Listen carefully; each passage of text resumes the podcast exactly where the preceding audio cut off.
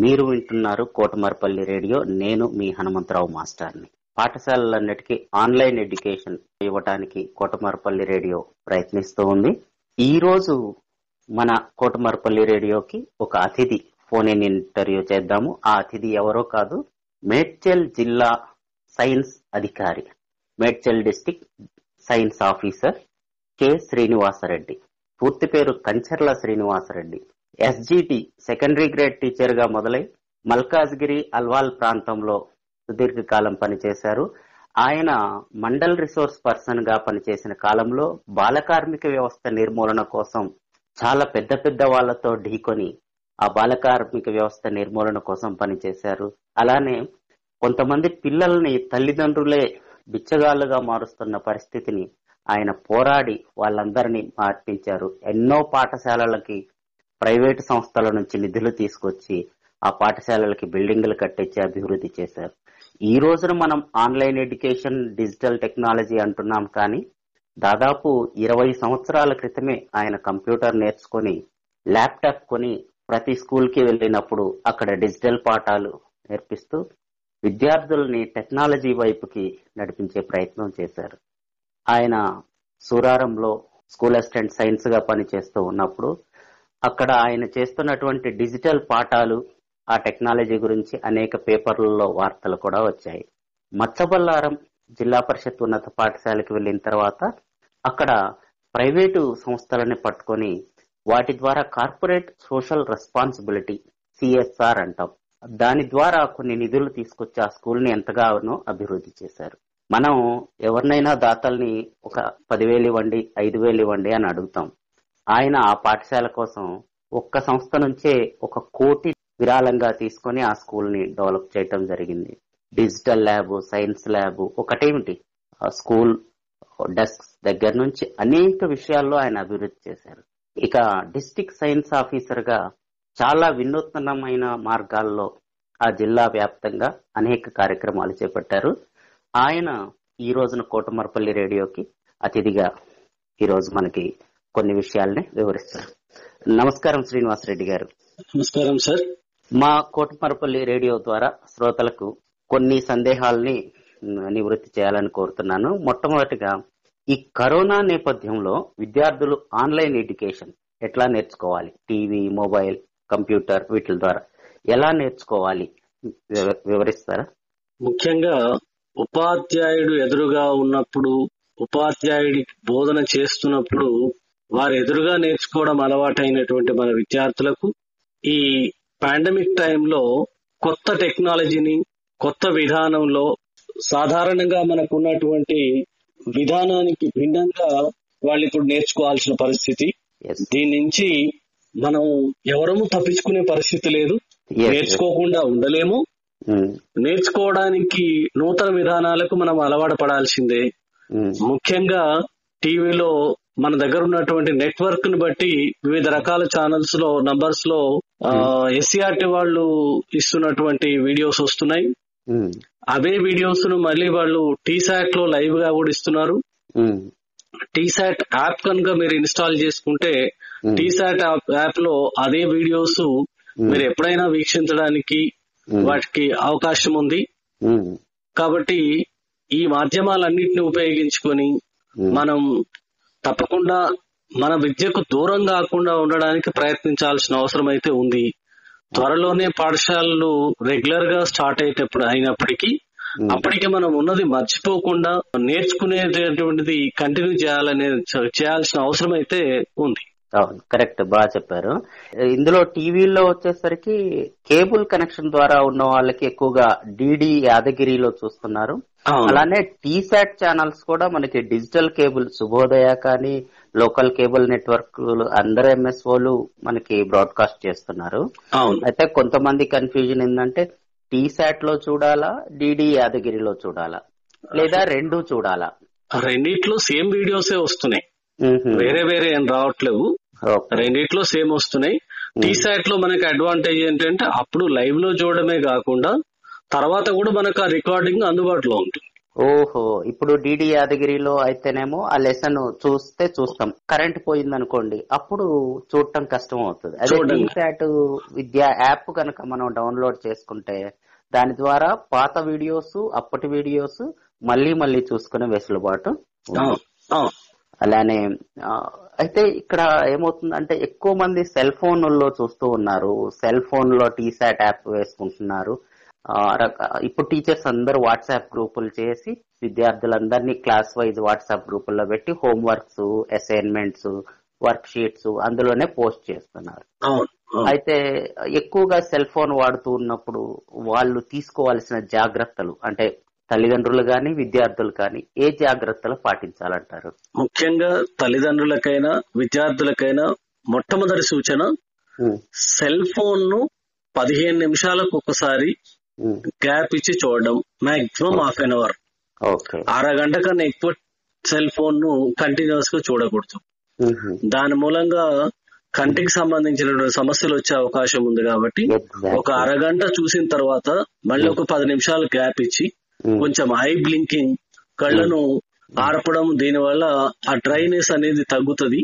ఆ తర్వాత మళ్ళీ ఒక వీడియో చూసినా పర్వాలేదు కానీ ఇంకా చిన్న పిల్లలైతే సెకండ్ థర్డ్ ఫోర్త్ పిల్లలైతే పదిహేను ఇరవై నిమిషాల కన్నా ఎక్కువ చూడకపోవడమే మంచిది. ఓకే అవును. ఇటీవల ఒక కంటి డాక్టర్ ఐ స్పెషలిస్ట్ చెప్తుంటే విన్నాను. మన కన్ను రెప్ప అట్లా మూసి తెరిచేటప్పటికి పైన నుంచి ఒక కన్నీటి చుక్క వచ్చి కళ్ళు శుభ్రంగా కడుగుతుంది. అయితే మనం వీడియో అలానే చూస్తున్నప్పుడు కన్నార్పటం మనం మర్చిపోతాం తెలియక. దానివల్ల అలా లాంగ్ టైం అంటే ఒక అరగంట గంట గనక అలా చూస్తుంటే కన్ను ఎక్కువగా స్ట్రెయిన్ అయ్యి దెబ్బతినే అవకాశం ఉంటుంది. కాబట్టి మన లెసన్స్ కూడా అండి గంటల తరబడి రావట్లేదు. గ్యాప్ ఇచ్చే వస్తున్నాయి ట్వంటీ టు థర్టీ మినిట్స్. ఇస్తున్నారు అంటే గ్యాప్ తీసుకోవాలి ఖచ్చితంగా. కూర్చున్న పొజిషన్ అట్లానే కూర్చోకుండా ఒకటి చూసిన తర్వాత ఒకసారి లేచి నాలుగు అడుగులు వేసి మళ్ళీ రావటం మళ్ళీ. కూర్చోవటం. కాసేపు పుస్తకం చదువుకోవటం కాసేపు ఫోన్ చూడటం. అయితే ఇప్పుడు ఒకటి ఒక వీడియో చూశారు. దాని తర్వాత ఏదో సినిమా వచ్చింది. అలా సినిమాల్లోకి వెళ్ళిపోతే? అది దాని నుంచి పరిష్కారం కోసమే ముఖ్యంగా మేడ్చల్ జిల్లాలో మేము ఒక ఆలోచన చేసాం ఉమ్, మేము యూట్యూబ్ వీడియోస్ పిల్లలకి పంపించినప్పుడు మనం పంపించిన వీడియో కాకుండా పక్కకి ఇంకా వేరే వచ్చినప్పుడు డీవియేట్ అయ్యి అక్కడికి వెళ్ళడం. అలా అలా అలా అలా రకరకాల వీడియోలు చూసుకుంటూ వాళ్ళు ఎక్కువసేపు ఫోన్లలో గడుపుతున్నారనేది కంప్లైంట్ పేరెంట్స్ నుంచి కూడా వచ్చింది. దానికి పరిష్కారంగానే మేడ్చల్ బడి వెబ్సైట్లో మేము ఖచ్చితంగా మనం ఏదైతే యూట్యూబ్ వీడియో అక్కడ ఇచ్చామో ఆ వీడియోను మాత్రమే లిమిటెడ్ గానే చూడడం. అక్కడి నుంచి డీవియేట్ అయ్యి యూట్యూబ్లో పోకుండా కూడా ఏర్పాటు చేశాం. అయితే ఒక్క నిమిషం. అంటే మీరు ఈ ఏదో కొత్తగా మేడ్చల్ బడి డాట్ కామ్ అనే ఒక వెబ్సైట్ పెట్టి ఏదో కృషి చేశారు అని విన్నాను. అసలు ఆ. వెబ్సైట్ ఏంటి? ఏ రాష్ట్ర రాష్ట్రంలో ఏ జిల్లా చేయలేని పని మీరు మీ మీరు ఎందుకు అలా ఇనిషియేట్ తీసుకున్నారు? దాంట్లో ఏం చేశారు? దాని వల్ల ఏం ఫలితాలు? వాస్తవానికి మాకొచ్చిన అనుభవం ముఖ్యంగా పదవ తరగతి పరీక్షలు పోస్ట్ పోన్ అయిన తర్వాత పిల్లలు చదువుకు దూరం కాకూడదనే ఉద్దేశంతో మేము కొన్ని సూచనలు ఉపాధ్యాయుల నుంచి ఇన్స్ట్రక్షన్స్ ఇస్తూ కొన్ని వీడియోస్ ఇంపార్టెంట్ లెసన్కి సంబంధించిన క్వశ్చన్కి సంబంధించిన వీడియోస్ను పంపించాం వాళ్ళకి. ఆ వీడియోస్ను చూసేటప్పుడు వాళ్ళకు ఎక్కువ డేటా కన్జ్యూమ్ కావడం ఒక అంశం అయితే వాళ్ళు ఈ వీడియో కాకుండా సైడ్ నుంచి వచ్చినటువంటి డిస్ట్రాక్షన్గా వేరే వీడియోస్ వేరే యాడ్స్ వస్తుంటాయి. పిల్లలు వాటి వైపు పరిగెత్తడం మొదలు పెట్టారు సో దాని నుంచి పరిష్కారం ఏంటి అని ఆలోచించినప్పుడు మా మిత్రుడు గోపాల్ జిహెచ్ఎం ఆరుట్ల. ఉమ్, అతనితో డిస్కస్ చేసినప్పుడు నాతో పాటు గతంలో డిఎస్ఓ గా పనిచేసినటువంటి రవీందర్ రాజ్ గారు మేము ముగ్గురం కలిసి ఒక ఆలోచన చేసి అసలు ఒక వెబ్సైట్ అనేది ఒక ప్లాట్ఫామ్ కనుక ఉంటే ఇంపార్టెంట్ వీడియోస్ను యూట్యూబ్లో ఉన్న వీడియోస్ కావచ్చు మన టీచర్స్ చేసినటువంటి లెసన్స్ కావచ్చు ఒక సిస్టమేటిక్గా ఒక half an hour to forty five minutes ఒక సెషన్ ఆఫ్ లెసన్ కనుక పెడితే ఎక్కువ ఉపయోగకరంగా ఉంటుంది. ఎక్కువ మంది టీచర్లకు ఉపాధ్యాయులకు ఆ టెక్నాలజీ వాడలేనప్పుడు చేయగలిగినటువంటి ఉపాధ్యాయులు ఎవరు ఉన్నారో వాళ్ళతో లెసన్ చేయించి ఒక వెబ్సైట్లో పెట్టడం వల్ల అది ఎక్కువ మంది విద్యార్థులకు ఉపయోగకరంగా ఉంటుందనే ఉద్దేశంతో ఆ వెబ్సైట్ను రూపొందించడం జరిగింది. వెబ్సైట్లో ఇంకొక అడ్వాంటేజ్ ఏంటంటే ఆ వీడియోస్ అక్కడ పర్మనెంట్గా ఉంటాయి ఆ లెసన్స్. విద్యార్థి వీడియో ఒకసారి చూసి పుస్తకం చూసి పాఠం చూసినప్పుడు మళ్ళీ డౌట్ వస్తే మళ్ళీ ఆ వీడియోస్ చూసే అవకాశం ఉంది. ఓకే. కాబట్టి వాళ్ళు ఎక్కువ సార్లు దాన్ని ఫాలో కావడానికి అవకాశం ఉంది. దాంతో పాటు వర్క్ షీట్లో కూడా అక్కడే అటాచ్మెంట్ చేయడానికి అవకాశం ఇచ్చాం. ఆ తర్వాత లాస్ట్లో ఒక టెస్ట్ కూడా అక్కడే కండక్ట్ చేస్తున్నాం. విద్యార్థికి అది ఎంతవరకు అర్థమైంది అనేది తను సెల్ఫ్ అసెస్మెంట్ చేసుకొని ఓహో నేను ఇక్కడ పొరపాటు చేశాను ఈ క్వశ్చన్ నాకు అర్థం కాలేదు అనుకున్నప్పుడు మళ్ళీ ఒకసారి వెంటనే ఆ వీడియో కూడా చూడడానికి అవకాశం కల్పించాం. వెరీ గుడ్ చాలా బాగుందండి. అంటే ఏదో ఇప్పుడు ఆన్లైన్లో అందరూ కరోనా నేపథ్యంలో ఆన్లైన్ ఎడ్యుకేషన్ అంటూ బైజు యాప్ అని చాలా యాప్స్ వచ్చేసి ఇంత డబ్బులు కట్టండి ఇంత డబ్బులు కట్టండి. మేము పిల్లలకి చదువు చెప్తా ఉంటారు. మీరు ఇది ఫ్రీయేనండి డబ్బులా? Hundred percent free. టోటల్. స్టేట్లో ఎవరైనా చూడొచ్చు ఎక్కడి నుంచైనా యాక్సెస్ కావచ్చు. డాట్ కామ్ అంటే ఒక మేడ్చల్ వాళ్ళకే కాదు కాదు. చూడొచ్చు. లాగిన్ యూజర్ ఐడి పాస్వర్డ్లు ఏమి ఇవ్వలేదు. డైరెక్ట్గా వాళ్ళు లెసన్ వ్యూ లెసన్ క్లిక్ చేస్తే అక్కడ అక్కడ ఉన్నటువంటి లెసన్స్ అన్ని క్లాస్ సెలెక్ట్ చేసుకోవాలి. క్లాస్తో పాటు వాళ్ళు సబ్జెక్టు మీడియం కూడా సెలెక్ట్ చేసుకునే అవకాశం ఉంది. తెలుగు మీడియం పిల్లలకి Telugu medium lessons English medium పిల్లలకి ఇంగ్లీష్ మీడియం లెసన్స్ అందుబాటులో ఉంచాం. ఇప్పటికి దాదాపు నాలుగు వందల యాభై నుంచి ఐదు వందల లెసన్స్ వివిధ సబ్జెక్టులలో వివిధ క్లాసులలో ఆల్రెడీ అప్లోడ్ చేయడం జరిగింది. అంటే ఒక టెన్త్ క్లాస్ కే కాదా? కాదు. Sixth to tenth class all classes all subjects wonderful sir అంటే సిక్స్త్ నుంచి టెన్త్ వరకు ఆరు నుంచి పదో తరగతి వరకు తెలుగు మీడియము ఇంగ్లీష్ మీడియం రెండు సబ్జెక్ట్కి సంబంధించిన వీడియోస్ మీరు అందులో పెట్టారు. దానికి సంబంధించి ఇన్ఫర్మేషన్ ఇస్తూ దానికి క్వశ్చన్ కూడా అంటే అది చూసిన తర్వాత వాళ్ళకి ఏం అర్థమైంది అనేది ప్రశ్నలు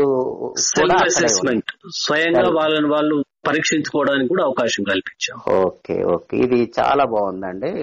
దీనికి ఒక టైం లిమిట్ ఉందా? ట్వంటీ ఫోర్ అవర్స్లో ఎవరికి నచ్చినప్పుడు ఎవరికి నచ్చినప్పుడు ఎవరు నచ్చిన పాఠం ఈవెన్ టెన్త్ క్లాస్ పిల్లోడికి నాకు బేసిక్ ఎయిత్ క్లాస్లో ఉన్న ఒక ఒక అంశం ఏదైనా కనుక అర్థం కాకుంటే అది కూడా చూసి మళ్ళీ ఇక్కడికి రావచ్చు. ఓకే ఇది బాగుంది. ఎందుకంటే పదవ తరగతిలో ఒకటికి సైన్స్లో ఒకటి అర్థం కాలేదు. ఆ అర్థం కావాలంటే న- తొమ్మిదవ తరగతిలో ఇంకో పాఠం దాని ఉండాలి అంటే. బేసిక్ ఎక్కడ ఉంది అంటే అక్కడ వెళ్ళి చూసుకొని రావచ్చు ఆ వెరీ గుడ్. బాగుందండి ఇది. ముఖ్యంగా మ్యాథమెటిక్స్ వాళ్ళకు అది ఎక్కువ ఉపయోగపడుతుంది. కాన్సెప్ట్స్ సిక్స్ సెవెంత్లో ఉంటాయి. దాని ఎలాబరేటివ్గా హైయర్ క్లాసెస్లో ఉంటాయి. వాడికి అర్థం కానప్పుడు ముందు కాన్సెప్ట్స్ ఒకసారి చూసుకొని మళ్ళీ హైయర్ క్లాస్ చూసుకోవచ్చు. ఇన్ని వందల లెసన్స్ పెట్టాము అంటున్నారు. మరి ఎంతమంది టీచర్లు వీడియోలు చేస్తుంటారు? వాళ్ళందరికీ ట్రైనింగ్ అసలు ఇది ఎంత ఎట్లా సాధ్యమైందండి? యాక్చువల్లీ మేము జూలై సెవెంత్కు వెబ్సైట్ స్టార్ట్ చేసే కన్నా ముందే ఒక డెబ్బై ఐదు ఎనభై లెసన్స్ పెట్టిన తర్వాతనే స్టార్ట్ ముం- ముందు సబ్జెక్ట్ వైజ్గా ఒక ఒక గెజిటెడ్ మాస్టర్ ఒక్కొక్క సబ్జెక్ట్కు సబ్జెక్ట్ హెడ్ చేసాము. ఆ తర్వాత వాళ్ళని సెలెక్ట్ చేసుకోమన్నాం ఇంట్రెస్ట్ ఉన్న టీచర్స్. అది కూడా మనం సెలెక్ట్ చేసి మీరు చెప్పాలి కంపల్సరీ అని ఫోర్స్ చేయడం కాకుండా. టీచర్స్ ఇంట్రెస్ట్ ఉన్న వాళ్ళు వాళ్ళే వచ్చారు. వాళ్ళు వచ్చిన తర్వాత వాళ్ళకు మేము గోపాల్ గారు నేను దానికి ట్రైనింగ్ క్లాసెస్ కండక్ట్ చేసి లెసన్స్ క్వాలిటీ లెసన్స్ ఎట్లా ఉండాలి. వీడియో క్లారిటీ ఎట్లా ఉండాలి ఆడియో క్లారిటీ ఎట్లా ఉండాలి ఆ. లెసన్స్లో మనం ఎలా చేస్తే ఇంకా ఎఫెక్టివ్గా ఉంటది. ముఖ్యంగా మనం పిల్లవాడు మన ఎదురుగా ఉన్నప్పుడు పాఠం చెప్పడం వేరు. పిల్లవాడు మన నుంచి దూరంగా ఉన్నప్పుడు ఇంకా ఇంట్రెస్టింగ్గా ఉంటే కానీ ఆ లెసన్ చూస్తారు వాళ్ళు. కాబట్టి ఆ ఇంట్రెస్టింగ్గా ఉండడానికి ఎలా ఉండాలనేది ట్రైనింగ్ వాళ్ళకి ఇవ్వడం జరిగింది. ఆ ట్రైనింగ్తో పాటు టెక్నికల్ సపోర్ట్ ఇవ్వడానికి మేము ఇరవై నాలుగు గంటలు వాళ్ళకి అందుబాటులో ఉన్నాము వాట్సాప్ గ్రూప్ క్రియేట్ చేసాము ఈ సబ్జెక్టు టీచర్స్ అందరు నా గ్రూప్లో పెట్టాము. దానికి మా డిఓ గారి సపోర్ట్ గాని అక్కడ ఉన్న సెక్టర్ స్టాఫ్ సపోర్ట్ గాని చాలా బాగా ఉండే. వాళ్ళ ఎంకరేజ్మెంట్ కూడా చాలా ఉంది. మిమ్మల్ని అభినందించకుండా ఎవరు ఉండలేరండి. ఎందుకంటే మన టీవీ లెసన్స్ కానీ టీసాట్ విద్యా నిపుణ గాని ఒక పెద్ద ఎత్తున ఎన్నో కోట్ల రూపాయలు కుమ్మరించి పెద్ద పెద్ద స్టూడియోలు పెట్టి అవిటిని రన్ చేయటానికి ప్రతి నెల కొన్ని కోట్లు ఖర్చు పెట్టాల్సిన పరిస్థితి. అలాంటిది మీరు ఎవరికి రూపాయి ఇవ్వకుండా టీచర్లు కూడా రూపాయి తీసుకోకుండా ఇన్ని ఇన్ని వందల లెసన్స్ని ఇంత పక్కగా పైగా మళ్ళీ ఇంటరాక్టివ్ వాళ్ళకి రివ్యూ చేసుకునే అవకాశాలు చాలా. బాగా. అంటే ముఖ్యంగా మీ టీం అంటే జిల్లా విద్యాధికారి విజయ్ కుమార్ గారిని అలానే మీరు మీరు పేర్లు చెప్పారు. ఇంతకు ముందు డిఎస్ఓగా పనిచేసిన రవీందర్ రాజు గారు టెక్నాలజీ సపోర్ట్ గోపాల్ గారు అలానే మురళీకృష్ణ గారు మీ అందరి టీం ని మా కోటమార్పల్లి రేడియో తరపున ప్రత్యేక అభినందనలు సార్. అయితే ఇందులో టీచర్లు కొంచెం ఒత్తిడికి లోనవుతూ ఉన్నారు. అంటే ఇప్పటి వరకు క్లాస్ రూమ్లో టీచ్ చేసి డిజిటల్ వైపు వెళ్ళిపోయేటప్పటికి వాళ్ళు కొంచెం ఇబ్బందులు పడుతూ ఉన్నారు. టీచర్లకి ఏదన్నా సూచనలు చెప్తారా? మేము ముఖ్యంగా టీచర్లకు ఇచ్చే సూచన ఒకటేనండి. మీరు అద్భుతమైన టీచర్లు. అద్భుతమైన టీచర్లు మీకు ఎక్స్పీరియన్స్ ఉంది. మీరు ఒకటే కెమెరా ముందుకు రావడానికి కొంచెం ఇబ్బంది పడ్డారు. అంతే తప్ప అదో పెద్ద టెక్నాలజీ దాన్ని వాడడానికి మనకి ఎంత కష్టమో అనే అభిప్రాయంలో ఉన్న టీచర్స్ కూడా ముఖ్యంగా మేము మా తెలుగు లెసన్స్ చేసిన ఉపాధ్యాయుల టీం అందరూ వాళ్ళు మొట్టమొదటి చెప్పింది అదే. మేము కనీసం సెల్ ఫోన్ను కేవలం ఫోన్ చేయడానికి ఫోన్ను రిసీవ్ చేసుకోవడానికి వాడతాం తప్ప. దాంట్లో ఉన్న మిగతా టెక్నాలజీ ఎప్పుడు వాడలేము. మేము లెసన్స్ క్రియేట్ చేయడం ఏంటి అన్నారు. అసలు వీడియోలు ఆడియోలు వీటిని ఎడిటింగ్ చేయడం ఇదంతా ఎట్లా సాధ్యం అవుతుందని చెప్పి అన్నారు కానీ చాలా సులభంగా మన మన సెల్ ఫోన్ ఉపయోగించే అద్భుతమైనటువంటి లెసన్స్ డిజైన్ చేస్తున్నటువంటి టీచర్స్ ఇప్పుడు చాలా మంది ఉన్నారు. మా టీం మొత్తం ఇప్పుడు తొంభై రెండు మంది టీం ఉన్నది మాది. వివిధ సబ్జెక్టులలో టీచర్స్ తొంభై రెండు మంది ఉన్నారు ఇప్పుడు. వీళ్ళందరూ రోజు వాళ్ళ వాళ్ళ కార్యక్రమాలు చేస్తూనే వాళ్ళ లెసన్స్ వాళ్ళ ఇంట్లో కార్యక్రమాలు చేస్తూనే ఫ్రీ టైం ఉన్నప్పుడు రోజు ఒక అరగంట గంట సమయాన్ని కేటాయిస్తే చాలు. వాళ్ళకి అలాట్ చేసినటువంటి రెండు మూడు చాప్టర్స్ను కంప్లీట్ చేయగలుగుతున్నారు. ఇప్పుడు చాలా మంది టీచర్లు ఈవెన్ సపోర్ట్ ఒక టీచర్ వాయిస్ బాగుంది తన వాయిస్ ఇస్తుంది. ఒక టీచర్ పవర్ పాయింట్ ప్రజెంటేషన్ చేయగలుగుతారు పవర్ పాయింట్ ప్రజెంటేషన్ చేస్తున్నారు. ఇంకొక టీచర్ ఈ రెండింటిని మిక్స్ చేయగలుగుతారు ఆడియో వీడియో ఎడిటింగ్లో. అది చేస్తున్నారు. ఎవరింట్లో వాళ్ళు. అందరు కలిసి సినిమా చూసినట్లు ఎవరు ఎవరు చేయగలిగిన వాళ్ళు డిజైన్ చేస్తున్నారు వాట్సాప్లలో టెలిగ్రామ్లలో అవి పంపిస్తున్నారు. ఎక్కడ డిజైన్ కావాలో అక్కడ డిజైన్ అవుతుంది. వాళ్ళు ఇంకొకటి ఇక్కడ ప్రత్యేక అంశం ఏంటంటే మేడ్చల్బడి డాట్ కామ్ ఆ వెబ్సైట్లో ఇవి ఈ లెసన్స్ ఏవి మా వెబ్సైట్లో లేవు అన్ని యూట్యూబ్లోనే ఉన్నాయి. వాళ్ళు తయారు చేసినటువంటి లెసన్లు యూట్యూబ్కు అప్లోడ్ చేసి యూట్యూబ్ నుంచి లింక్ మాత్రమే వెబ్సైట్లో పెడుతున్నారు. కాబట్టి మేము ఒక్క జిల్లా కోసం దాన్ని తయారు చేసిన రాష్ట్ర వ్యాప్తంగా ఉన్నటువంటి దాదాపు ఇప్పటి వరకు లక్ష ఎనభై వేల మంది విద్యార్థులు దాన్ని వీక్షించడం జరిగింది ఆ వెబ్సైట్ను అయినా ఎన్నడూ ఈ ఈ వీడియో స్లో అయింది ఇది మాకు సరిగ్గా రావట్లేదు బఫరింగ్ అవుతున్న కంప్లైంట్ కూడా ఇంతవరకు రాలే. ఎందుకంటే ఆ ప్రజలు మొత్తం బేర్ చేస్తుంది యూట్యూబ్. కాబట్టి ఈజీగా ఎంతమంది పిల్లలైనా దాన్ని చూడడానికి అవకాశం కలుగుతుంది. ఓకే ఒక ఒక డొమైన్ మనం గవర్నమెంట్ వెబ్సైట్స్ అనగానే గవర్నమెంట్ వెబ్సైట్ ఆన్ చేస్తే అది ఓపెన్ కావటానికి చాలా టైం పడుతుంది. ఆప్షన్ ఇస్తే ఓపెన్ కావటానికి చాలా బఫరింగ్ టైం పడుతుంది అని అందరు విసుక్కుంటూ ఉంటారు. కానీ మీరు ఒక ఈజీ టెక్నిక్ డొమైన్ భారం మీరు మోయట్లేదు. మోస్తుంది. Yes. మీరు you are just like a black board పాఠం ఎలా చెప్పాలో బ్లాక్ బోర్డ్ లాగా మీరు. బాగుంది సార్ చాలా బాగుంది కాన్సెప్ట్. సరే మీరు ఎట్లాగూ డిస్ట్రిక్ట్ సైన్స్ ఆఫీసర్ కాబట్టి సైన్స్ గురించి కొన్ని అంశాలు మాట్లాడుకుందాం. మీరు సార్. మాట్లాడుకునేట ముందుగా శ్రోతలందరికీ టీచర్స్కి స్టూడెంట్స్కి ఒక చిన్న ప్రశ్న. ఇన్స్పైర్ అనేది చిన్న అంటే అది ఫుల్ ఫామ్ కాదు అది ఒక షార్ట్ ఫామ్. ఒక పెద్ద పద వాక్యానికి షార్ట్ ఫామ్. ఆ ఫుల్ ఫామ్ ఏంటి అనేది ఈ ఇంటర్వ్యూ అయ్యే లోపల మీరు ఆన్సర్ చేయడానికి ప్రయత్నం చేయండి. సరే ఇన్స్పైర్ అవార్డ్స్ గురించి ఒక రెండు మాటలు చెప్పండి సార్ మా శ్రోతలకి. వాస్తవానికి కేంద్ర ప్రభుత్వం ఒక మంచి ఆలోచనతోని ఈ ఎక్స్పైర్ ప్రోగ్రామ్ స్టార్ట్ చేయడం జరిగింది. దీంట్లో ముఖ్యంగా మనం గమనిస్తే ఇప్పుడు ఉన్నటువంటి ట్రెండ్లో. విద్య అంటే అయితే ఇంజనీరు లేకపోతే డాక్టర్. అవి రెండే. అవి రెండే. రాను రాను అసలు ప్యూర్ సైన్సెస్లో పిహెచ్డీలు చేసేవాళ్ళు ఇన్నోవేటివ్గా ఆలోచించే వాళ్ళు తగ్గి ఎంతసేపటికి వీటి మీద పరిగెత్తుతున్నారు వీటి వెనక? సో దీని నుంచి అసలు మనం ఇలాగే ఇంకా కొన్ని రోజులు కంటిన్యూ అవుతే కొత్త విషయాలు కనుక్కునే వాళ్ళు ముఖ్యంగా ఇప్పుడు చూడండి ఇప్పుడు ఉన్నటువంటి పరిస్థితుల్లో ఒక వ్యాక్సిన్ కనుక్కోవడానికి మనకి ఇప్పుడు కరోనా వచ్చి ఎన్ని రోజులైంది దీని వ్యాక్సిన్ పరిస్థితి ఏంటి? అది ఎప్పుడు వస్తుంది అనేది కూడా చెప్పలేని పరిస్థితి. ఆల్మోస్ట్ పదకొండో నెల వచ్చేసింది సార్. ఎస్ ఈ పరిస్థితికి ప్రధానమైనటువంటి కారణం మనము ఈ ప్యూర్ సైన్సెస్ మీద కాన్సన్ట్రేట్ చేయకపోవడమే. ఎస్ ఎగ్జాక్ట్లీ దీని ఉద్దేశంతోనే మనకు ఇన్స్పైర్ అనేటువంటి ప్రోగ్రామ్ ఒకటి తీసుకొని మొదట మనకు ప్రతి హై స్కూల్ నుంచి ఈ యూడైస్ మీద ఒక ఐదుగురు విద్యార్థులు తమ తమ యొక్క ఆలోచనలను నూతన ఆవిష్కరణలను నూతన ఆలోచనలను వాళ్ళు అక్కడ అప్లోడ్ చేసి దాన్ని యాక్సెప్ట్ అయిన తర్వాత వాళ్ళకి అమౌంట్ వచ్చి వచ్చిన తర్వాత దాన్ని ఎగ్జిబిషన్లో ఎగ్జిబిట్ చేసి అక్కడి నుంచి డిస్ట్రిక్ట్ నుంచి టెన్ పర్సెంట్ అక్కడి నుంచి స్టేట్ నుంచి టెన్ పర్సెంట్ సెంట్రల్ లెవెల్కి వెళ్ళి కేంద్రం స్థాయిలో అవార్డులు జాతీయ స్థాయిలో ఎగ్జిబిషన్లో అవార్డు తెచ్చుకునే వాళ్ళు కూడా ఉన్నారు మన స్టేట్లో చాలా మంది ప్రతి సంవత్సరం ఒకటి రెండు మన మన ప్రాజెక్ట్స్ కూడా సెలెక్ట్ అవుతున్నాయి. దురదృష్టవశాత్తు జరుగుతుంది ఏంటంటే ఇది వాస్తవానికి జరగాల్సింది పిల్లవాడి ఆలోచన. వాళ్ళ చుట్టుపక్కల ఉన్నటువంటి సమస్యలకు పరిష్కారంగా ఆలోచించి తన ఆలోచననే ఇక్కడ మనం ఇన్నోవేటివ్గా చూపించాలి. కానీ వాస్తవానికి చాలా చోట్ల ఉపాధ్యాయుడి ఆలోచనను విద్యార్థి మీద రుద్దడం.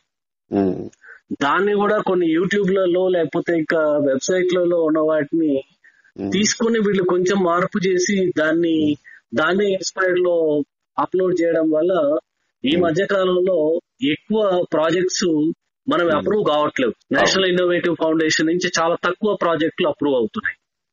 దానికి ప్రధానమైన కారణం ఏంటి అని మేము వాళ్ళని క్వశ్చన్ చేసినప్పుడు వాళ్ళు ఇచ్చినటువంటి సమాధానం అదే.